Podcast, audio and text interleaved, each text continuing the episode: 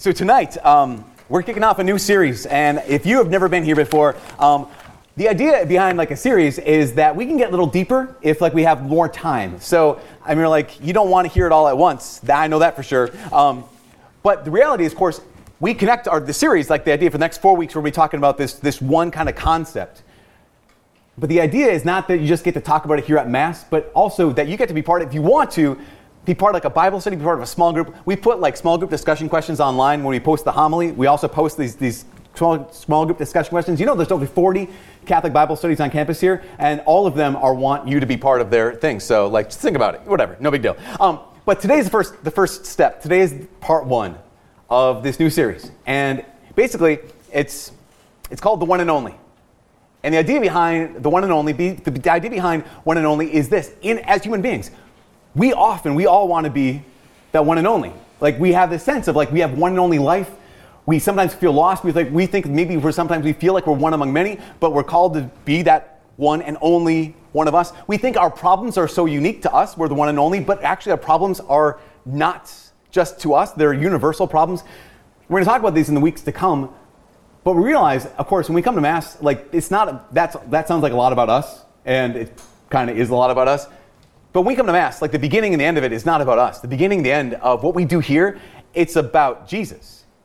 So tonight we're going to talk about Jesus as the one and only. Because I think this, if you're anything like me and you live in this culture, which we all do, is that Jesus, for a lot of people in our culture, he's not the one and only. He's one among many.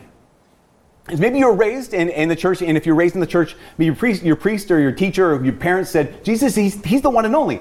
And then you got here, or you talked to other people, he met people from different cultures, and they said, actually, Jesus, he's, he's, he's not the one and only, he's one among many. That he's not the only way to truth, he's one among many ways to truth. That he's not one, the one and only founder of a religion, he's one among many founders of religion. And we can think that maybe Jesus isn't really the one and only, maybe he's just one among many. What, what would we say to that? The big question is, what would we say to that? Like, for example, if after Mass today, someone were to, your roommate, your housemate, your whoever, were to say, okay, so you went to Mass tonight. Yeah, I went to Mass tonight. Okay, so why are you a Christian? Would you be able to give them a reason? Like, here is why I'm a Christian. You believe Jesus is the one and only. I do. Why?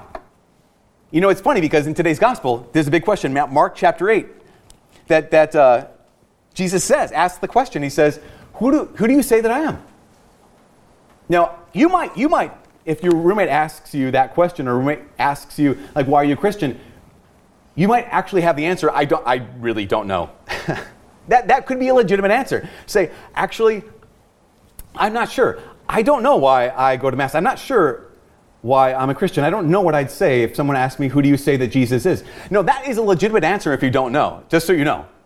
That if you don't know why, I don't know is a good answer. Um, years ago, you, you, know, you know the story of when O.J. Simpson was arrested. Remember, the, remember who O.J. Simpson was? Right? Okay, so that, I'm like, I was a high school, I think. But um, so when O.J. Simpson was on trial for the alleged murder of his wife and of their house guest, it was everywhere. You could not go anywhere and not hear about the O.J. Simpson trial. In fact, I think, I, I'm not sure about this, but I think that they started 24 hour court TV.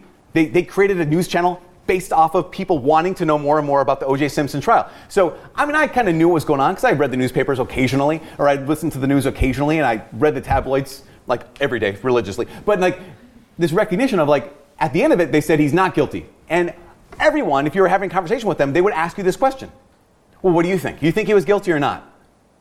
And my answer was always, I, I don't know. People would always say, Yeah, but you, you have to have an opinion on it. And the reality, I was like, no, I didn't watch the court case. I don't know all of the evidence. I don't know if he was guilty or not. No, no, you, you need to have an opinion. Here's the deal if you don't have any evidence, if you don't have a reason for believing something, you ought not to have an opinion. And if you do have an opinion, you ought not to inflict that on everyone else. Because unless you have a reason to believe, and I was like, I, I don't know if he was guilty. I don't know if he's innocent. Why? Because I don't know the evidence. If you don't have a reason, so why are you a Christian? It's okay to say, I don't know. But I think a lot of times we might not say anything, not because we don't know, but because we're afraid of being wrong. We're afraid of, like, I might get the evidence wrong, I might get the conclusion wrong. I don't. And so what happens is this we come to Mass and we hold on to our Christianity, but we hold on to our Catholicism lightly and loosely. Because like I'll go to mass because it seems like a thing like a decent human being would do. But I'm not gonna, I'm not going to commit my whole life to this kind of thing because who knows? Maybe I'm going to talk to someone and they're going to say, they're going to show me that I'm, I'm just, I'm wrong. I mean, this, this, it's one of those kind of situations that kind of happened to me when I got to college. I talked to people, and these people, I was taken, I was kind of blindsided because I went to a Catholic college. And so I'm like, I'm talking to these, you know, nuns and these brothers and these priests and these PhDs, and they're like, you know everything you believe when you were growing up? I'm like, yes. And they're like, it's false. I'm like, what?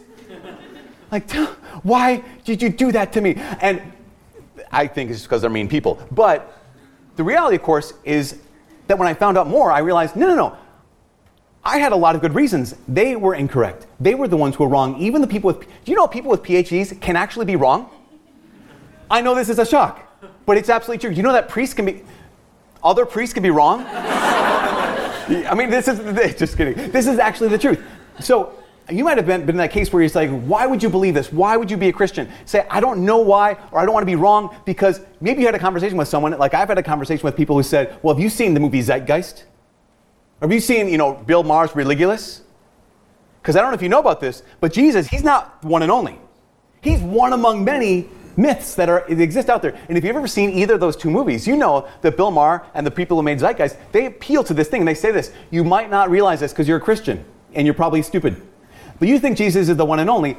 He's actually one among many other pagan myths that have the exact same story. And Bill Maher said this. He said that you know that the Jesus myth he says, was based off of the myth of the ancient Egyptian god Horus from around 1250 BC.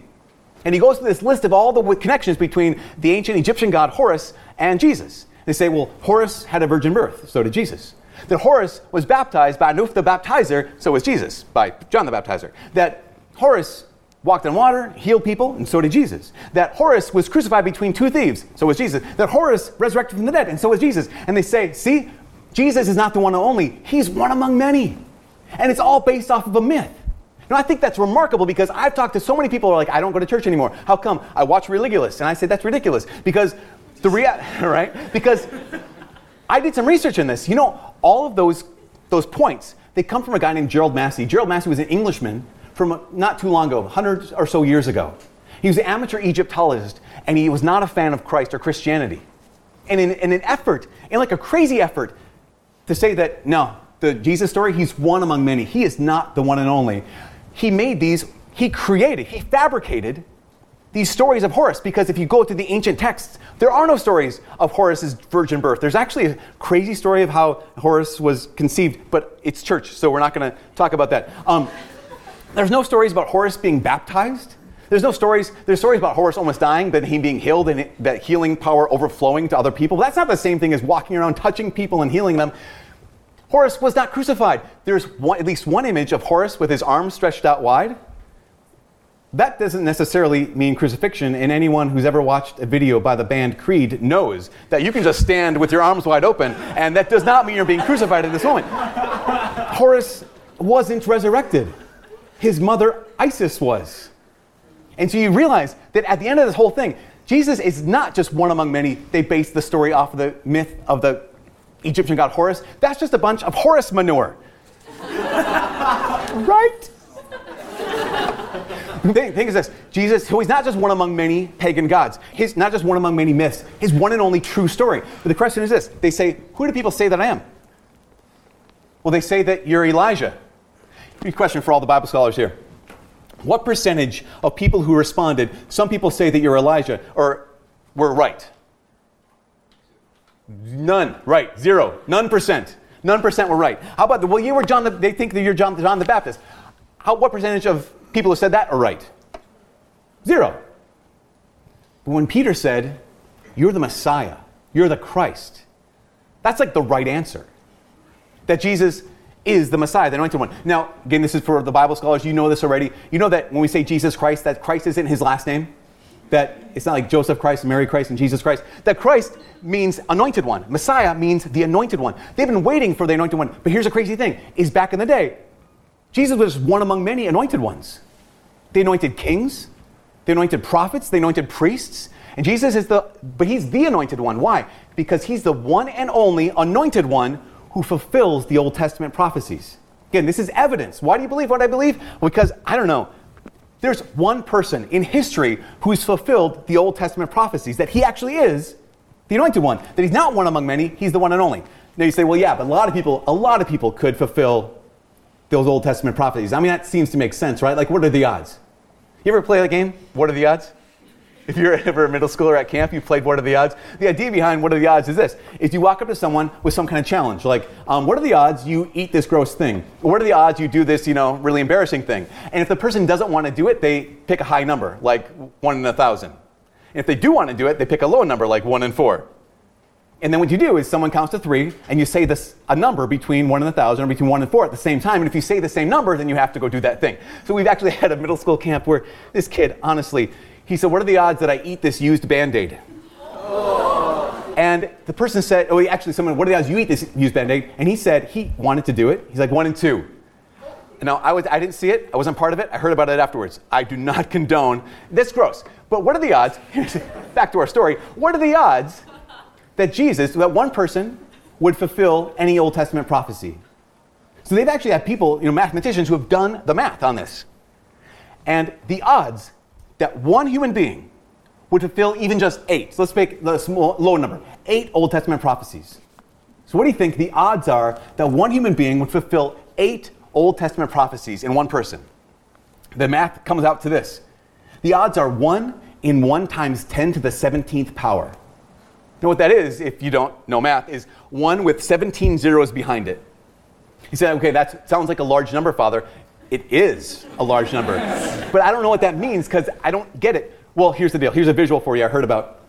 If you took 1 times 10 to the 17th power number of Girl Scout Thin Mints, and I didn't want to use Thin Mints because I know what you're thinking of for the rest of Mass, but take 1 times 10 to the 17th power Thin Mints, you would have enough Thin Mints to cover the entire state of Texas in Thin Mints two feet deep.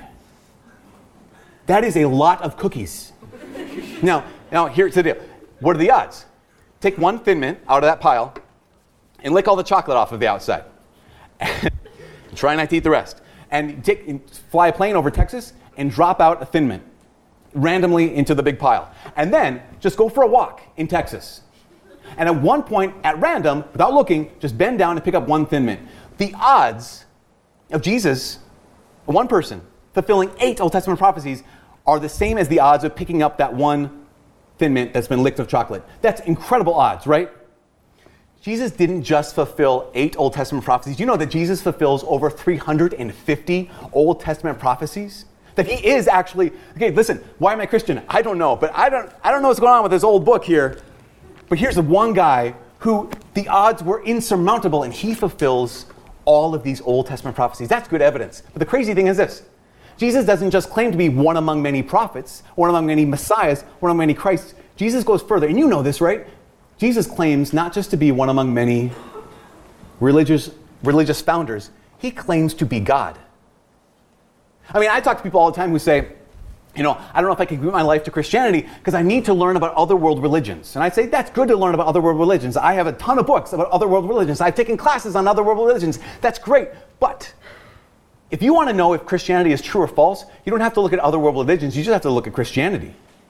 Because all of Christianity hangs on one claim, and that one claim is that Jesus doesn't just claim to be have revelation into God. Jesus doesn't claim to have an insight into God. Jesus claims, you know this, right? He claims to be God. He says, I'm not one among many religious founders, I am the one and only God. Now, my good friend C.S. Lewis, he wrote about this, and, and he said, he's my buddy, he's my pal.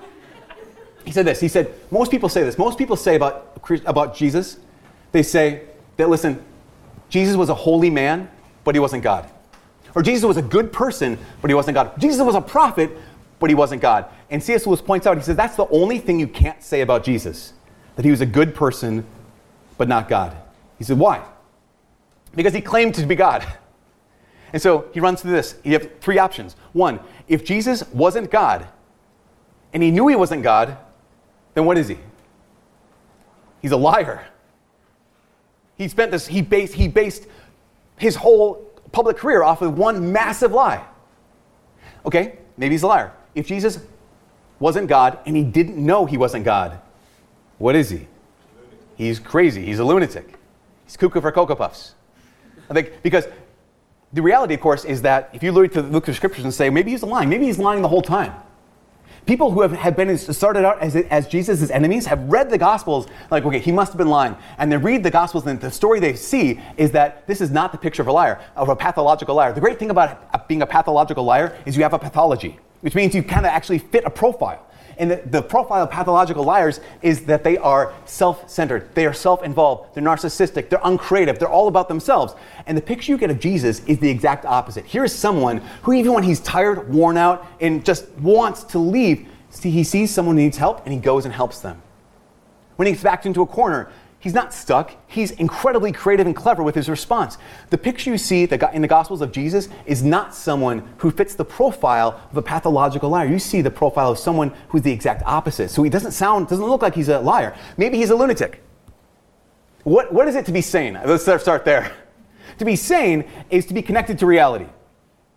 To be able to appreciate reality, this is true, I'm connected to this. So if I were to say, I'm a priest, that's a sane comment. If I were to say, I'm the best priest in the world, that is less sane. It's kind of arrogant. I could say I might be able to say I'm the best priest in the room, but that's about as far as it goes. But if I were to say, um, everyone, just so you know, I am Pope Francis. So if I claim to be Pope Francis and I actually thought as Pope Francis, after a couple minutes of conversation, you'd say, I don't think this person is all connected to reality. And if I were to say, I'm actually Marie Antoinette, I'd be even further disconnected from reality. And if I were to ultimately say, like, I just want to let you know, you probably can't tell, I'm a jelly donut. and if I firmly believed, I really, I'm convinced I'm a jelly donut, seriously, do not eat me. What are you looking at me like that for? Like, if I, after 30 seconds of conversation, you'd be able to realize this person is not connected to reality. And yet, when people met Jesus, they were captivated by him. He wasn't just weird, he was sane, he was holy, he was different. And so, if he's not a liar and he's not crazy, the only option we have is that he claimed to be God and he actually was God.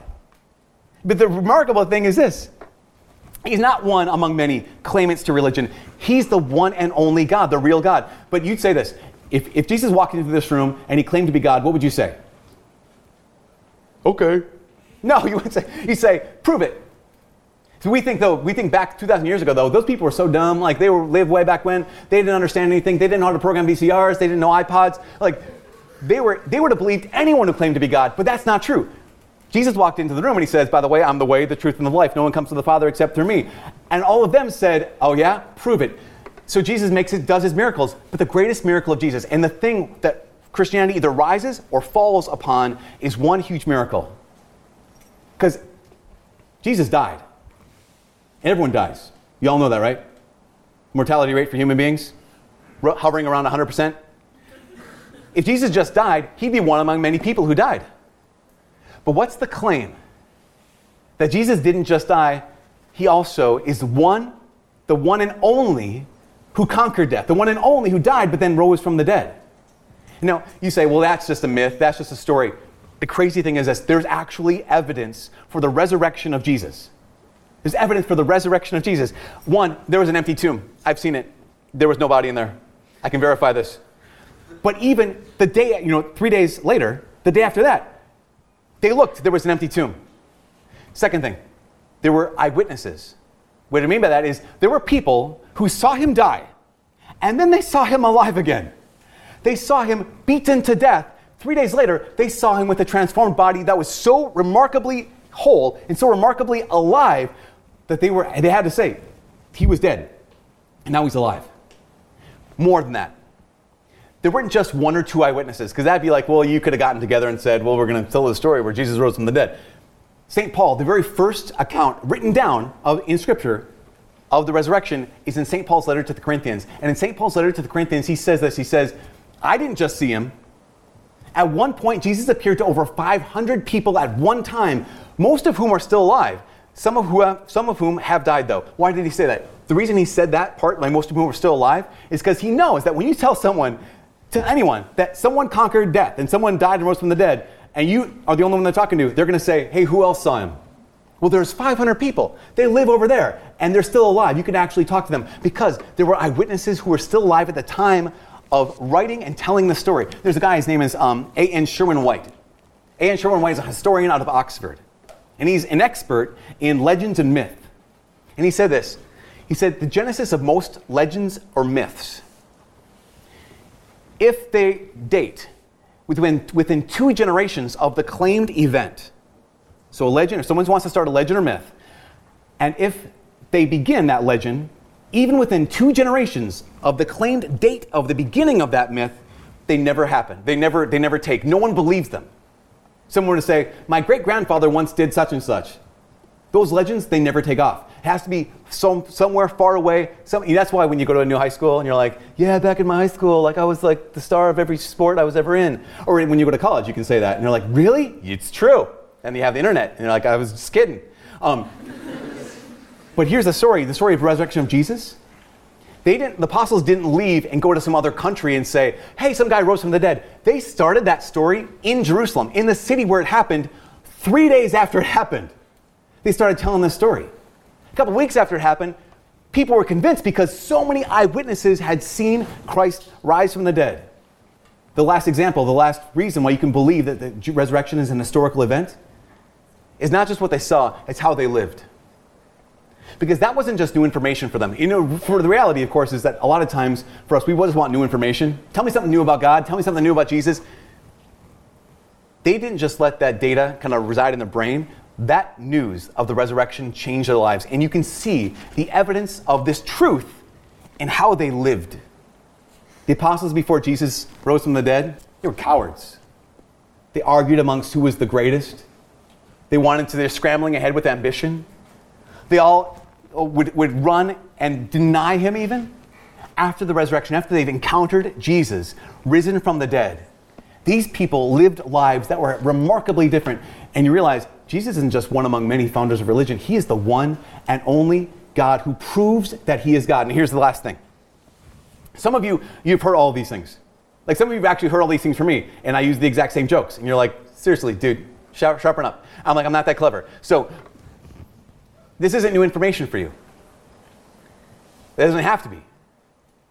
Because here's the reality is if you already knew this, if you already knew that Jesus is not one among many messiahs, he's not just one among many people who died, he's not one among many people who founded religions, but he's the one and only God, the question I have to ask, and no offense, is how come your life isn't changed by that information? Because Jesus doesn't just want to give us new information, he wants the resurrection, his being the one and only, to give us transformation. He wants to change us. And I have to ask the question if I know that already, if this is not news for you, then why are you playing? You know, this is the last thing. I might have said that already. My older sister, her name's Amy, and I've mentioned her before. She's married to a guy named Mark. His, his nickname is Fire, and I just love it because when I was growing up, I get to say, like, ready, aim, fire, let's go. Um, which always makes me laugh, and apparently me alone. Um, I'm the one and only. Um, so at one point, Amy and Fire were dating. Um, they, Amy loved Fire so much, and Fire loved Amy a ton. So Amy broke up with him. And I was like, Amy, what are you doing? Why did you break up with Mark? She's like, well, I had to break up with him because you know I loved him so much. I knew that if we just kept dating, we'd marry each other. I'm like, are you a moron? She's like, no, I just I need to get I just need to go out and play the field. So she did for like, you know, six months. She kind of dated some people off and on and this and that. And there's a critical moment where the dad of one of her friends was like, she hadn't see, he hadn't seen her for a while, and said, Amy, how's Mark doing? And Amy said, oh, Jim, you know, we're not, we're not dating each other right now. And Jim said, Amy, I thought, I thought you guys were great together. And Amy says, no, I, I love him, everything. I, I think he's the best. I love him so much. But Jim, Jim, I got to get out there. I got to play the field.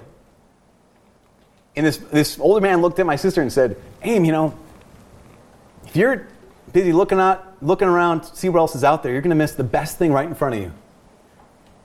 If you're going to just keep looking for, you know, one among many guys you dated, that's nice, but you're going to miss out on the one and only. You're going to have a great time, but you're going to miss out on that one and only. And this is the thing, same thing with us. We can keep playing games with Jesus. We keep saying, well, maybe someone else is going to come along. Maybe I mean, the religion's out there. I can realize that actually he's, he's claimed to be God. He's proven that he is God. He's not just one among many, He's the one and only. The only question remains this Is Jesus for you and for me? Is He just going to be one among many parts of my life? Is all He going to be just a one among many things that are important in my life? Is Jesus just going to be another one among many? Oh, I, yeah, I know about him. Or knowing that he is the Messiah, he is God. Are you going to give him permission to not just be one among many, but to be your one and only?